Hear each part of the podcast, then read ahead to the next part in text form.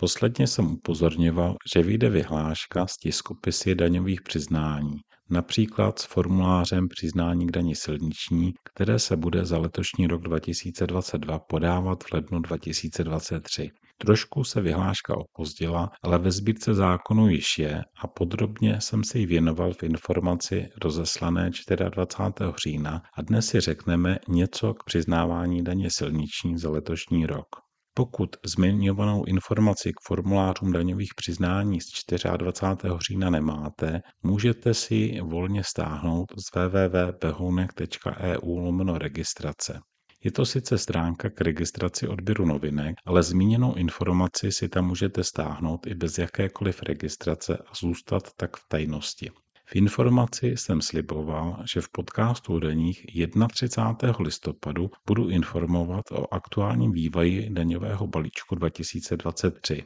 Tak to byl lehký překlep. Nechtěl jsem listopad prodloužit o jeden den, ale chtěl jsem upozornit na dnešní podcast z 31. října. Takže v podcastu o daních z posledního října 2022 vám přeji co možná nejpřínosnější poslech. Než se pustíme do daňového balíčku 2023, tak ještě poznámka k minimální mzdě pro příští rok. Bylo avizováno, že ministr Jurečka do vlády předloží návrh zvýšení minimální mzdy pro rok 2023.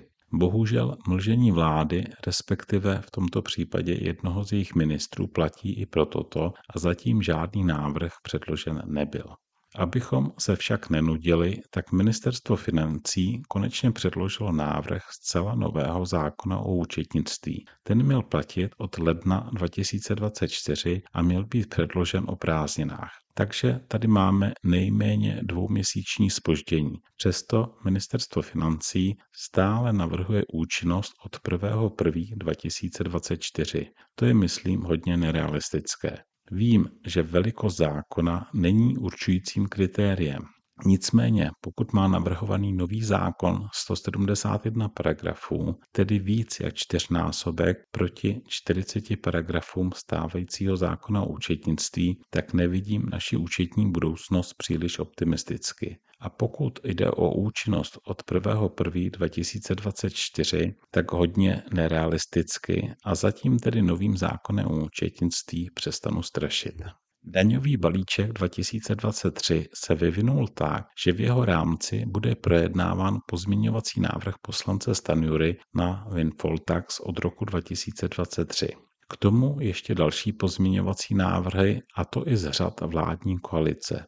Především jde o pozměňovací návrh rozšiřující okruh bank, na které má windfall tax dopadnout. Podle návrhu poslance Stanjury se totiž má týkat jen největších bank. Návrh windfall tax daně označuji jako návrh pana poslance Stanjury nikoli proto, že je to tak formálně správně, především však proto, že žádný dokument k tomuto zásadnímu kroku vláda oficiálně vůbec neprojednala, což říká hodně o schopnosti současné vlády řídit tuto zemi.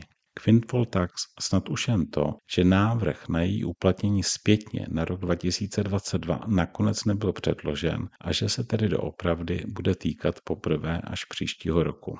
A pokud někdo říká, že se Einstein mýlil, když za nejméně pochopitelnou věc označil daň z příjmu, že windfall tax je ještě méně pochopitelná, tak to není pravda. Windfall tax pochopitelně, pokud bude schválena, totiž bude daní z příjmu právnických osob. Možná však, že kdyby za Einsteina existovala daň z přidané hodnoty, a to v současné podobě, tak by možná za nejméně pochopitelnou věc označil právě tuto daň. Jak to tedy aktuálně s daňovým balíčkem 2023 vypadá? Pochopitelně není jisté, které pozměňovací návrhy budou schváleny. Je však jisté, které pozměňovací návrhy budou projednávány. A ono jich ku podivu moc není. Piráti chtěli přeřadit zeleninu do 10% sazby daně a limonády zase do 21% sazby DPH. To si rozmysleli a návrh si nechají do budoucna. Takže zákon o DPH bude novelizován přesně podle vládního návrhu, ať už jde o limit 2 miliony korun pro plácovství ze zákona, anebo o přechodná ustanovení k přechodu na nový limit. Nebo ať jde o změny související s kontrolním hlášením. Žádné zjednodušení o kontrolního hlášení však nečekejte. Zjednodušení podle pana ministra spočívá v tom, že bude méně plátců a tudíž méně podnikatelů, kteří budou podávat kontrolní hlášení. Myšleno tak, že méně pláců bude kvůli limitu 2 miliony korun. Nikoli tak, že bude méně podnikatelů a ti, kteří zůstanou, tak jim často klesne i obrat pod stávající limit 1 milion korun. Pokud jde o příjmovku, tak ve hře jsou pouze dva pozměňovací návrhy předložené paní ministriní Šilerovou. Typnul bych si, že za těmito návrhy se skrývá komora daňových poradců. Vypadají totiž docela rozumně a možná nejsou bez šance na přijetí. Oba dva návrhy se týkají nové úpravy paušální daně.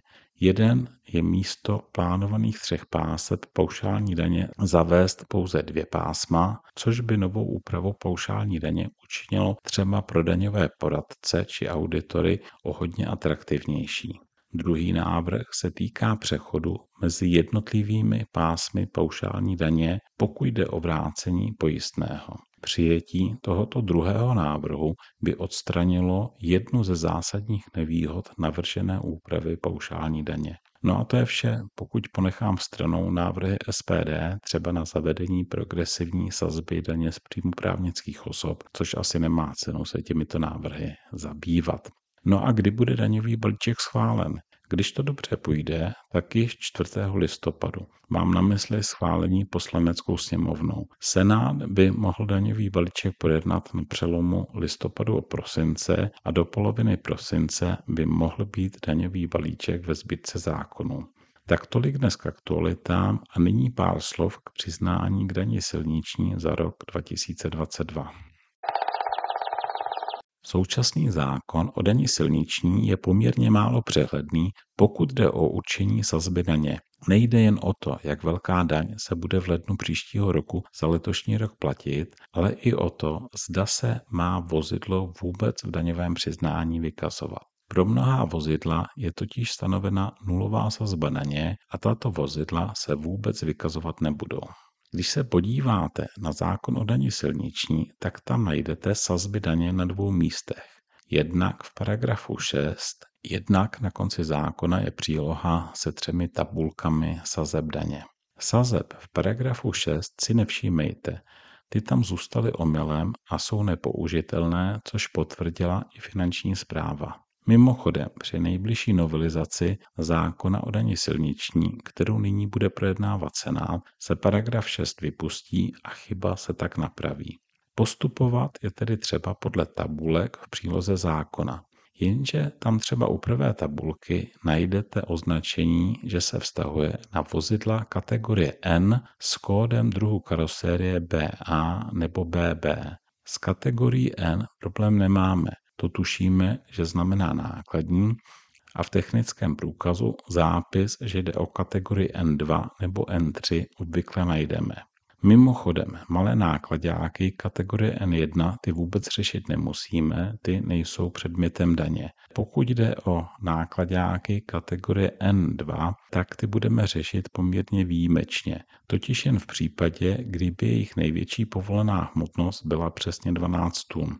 N2 jsou totiž nákladní automobily do 12 tun včetně a nákladáky pod 12 tun ty mají nulovou sazbu daně. Čili pokud jde o nákladní automobily s výjimkou tahačů, tak tady N2 jde opravdu zcela výjimečně pouze v případě největší povolené hmotnosti přesně 12 tun. Jakmile mají největší povolenou hmotnost větší než 12 tun, to jsou N3 a ty daně silniční podléhat budou, z nich se daň platit bude, ta se vykazovat v daňovém přiznání budou, čili N3 ty vykazovat budeme.